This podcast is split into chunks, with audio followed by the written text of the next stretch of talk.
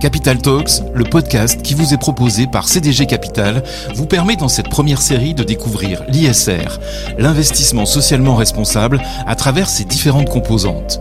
Dans cet épisode, Faisal Tadlaoui rencontre Widad Wardi, directrice gestion action diversifiée et internationale chez CDG Capital Gestion. On parle de RSE, composante essentielle de l'ISR. Ne vous inquiétez pas, les acronymes, vous allez vous y faire. Capital Talks par CDG Capital.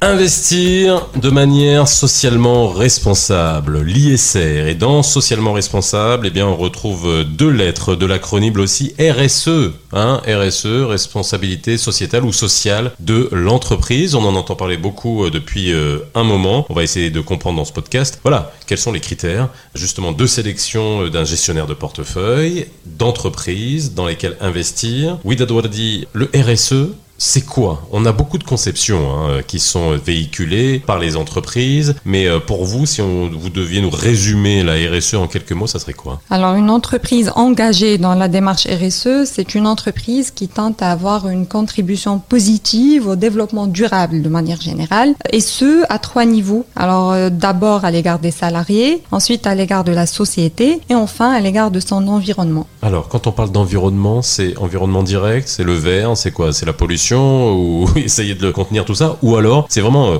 avoir un impact sur euh, l'environnement économique, euh, son environnement direct les deux, en fait, il faut tenter à pérenniser aussi bien l'environnement direct que l'environnement de manière globale. Donc, comme vous l'avez bien cité, le, le vert, l'économie d'énergie, etc. Alors, quels sont les critères RSE qu'on peut avoir au sein d'une entreprise. Encore une fois, pour pas que il y a beaucoup d'entreprises qui vont dire oui, euh, voilà pour la façade, on est RSE, voilà ce qu'on fait, voilà ce qu'on fait. Mais aujourd'hui, c'est une vraie démarche la RSE. Il y a des codes, il y a une classification, il y a une nomenclature, il y a des labels. Comment on définit une entreprise RSE alors, les différents filtres qui sont appliqués pour choisir une entreprise socialement responsable gravitent autour de, de sujets euh, très bien définis. Alors, euh, d'abord, la gouvernance et l'organisation de l'entreprise, les droits de l'homme, les relations et les conditions de travail, l'environnement, la loyauté des pratiques aussi, un point très important, les questions relatives aux consommateurs, et enfin, les communautés et le développement local. Donc, euh, il s'agit vraiment des principaux filtres appliqués aux différentes démarches RSE. Alors, justement,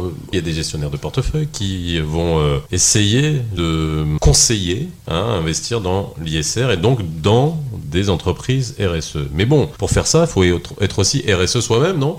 Vous avez une démarche par rapport à ça? Alors, euh, aujourd'hui, on est effectivement labellisé RSE par euh, Vigeo Iris. Donc, nous avons récemment obtenu le label RSE ISO 26000 cette année, ce qui témoigne en fait de notre engagement dans la démarche globale de développement durable du groupe CDG. Mais en fait, ça n'a pas commencé cette année. C'est, mhm. euh, ça ne date pas d'aujourd'hui. On s'est toujours inscrit dans cette démarche euh, de développement durable. Ça va de nos gestes euh, quotidiens, donc dans l'économie d'énergie, de papier, etc., jusqu'à la gestion des droits de, la gestion des, ressources humaines, de manière générale, les conditions de travail, la relation clientèle, puisque aujourd'hui, je pense qu'on a atteint un stade de maturité qui nous permet de transmettre cette démarche RSE à nos clients, surtout qu'ils sont demandeurs dans ce sens. Donc ils nous expriment euh, différents besoins par rapport à ça et nous comptons apporter des solutions en la matière. Alors vous avez cité un, label, mais aujourd'hui au Maroc, on va dire il y a plusieurs, enfin plusieurs, pas énormément, mais il y a, deux principaux labels RSE.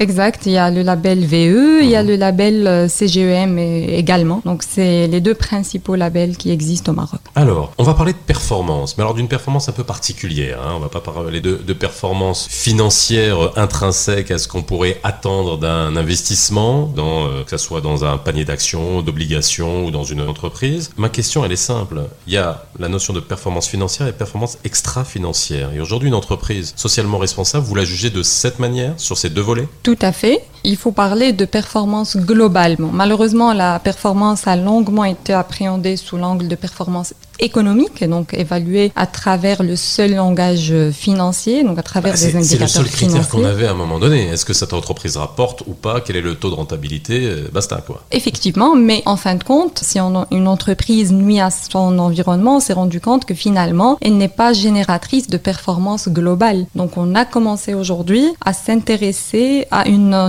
notion beaucoup plus large, multidimensionnelle de la performance. D'où justement l'intégration des enjeux collectifs d'une croissance euh, globale, durable et inclusive. C'est ce qu'on appelle justement la performance extra-financière. Et c'est ce qui traduit les impacts sociaux, sociétaux et environnementaux des actions de l'entreprise. Mais alors, on a, là aussi, on a une batterie de critères, j'imagine, pour la performance extra-financière. C'est-à-dire que ce sont, Euh, sont des... Oui, bien évidemment. Aujourd'hui, elle doit être mesurable et euh, les différentes entreprises qui s'y intéressent doivent publier des rapports euh, dans lesquels ils mesurent leurs impacts euh, sociaux, sociétaux et environnementaux à travers des indicateurs justement euh, concrets. On pourrait résumer ça en disant que une entreprise ne peut pas être performante dans un environnement qui n'est pas performant lui-même. C'est-à-dire qu'on ne peut pas être riche dans une économie pauvre. C'est ça? Enfin, bon, à part certains secteurs Euh, il bien faut- particuliers. non, mais c'est vrai, à part certains secteurs bien particuliers, on les enlève.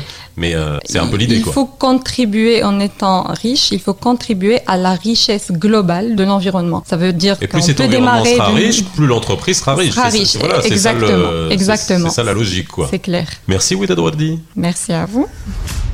Capital Talks par CDG Capital.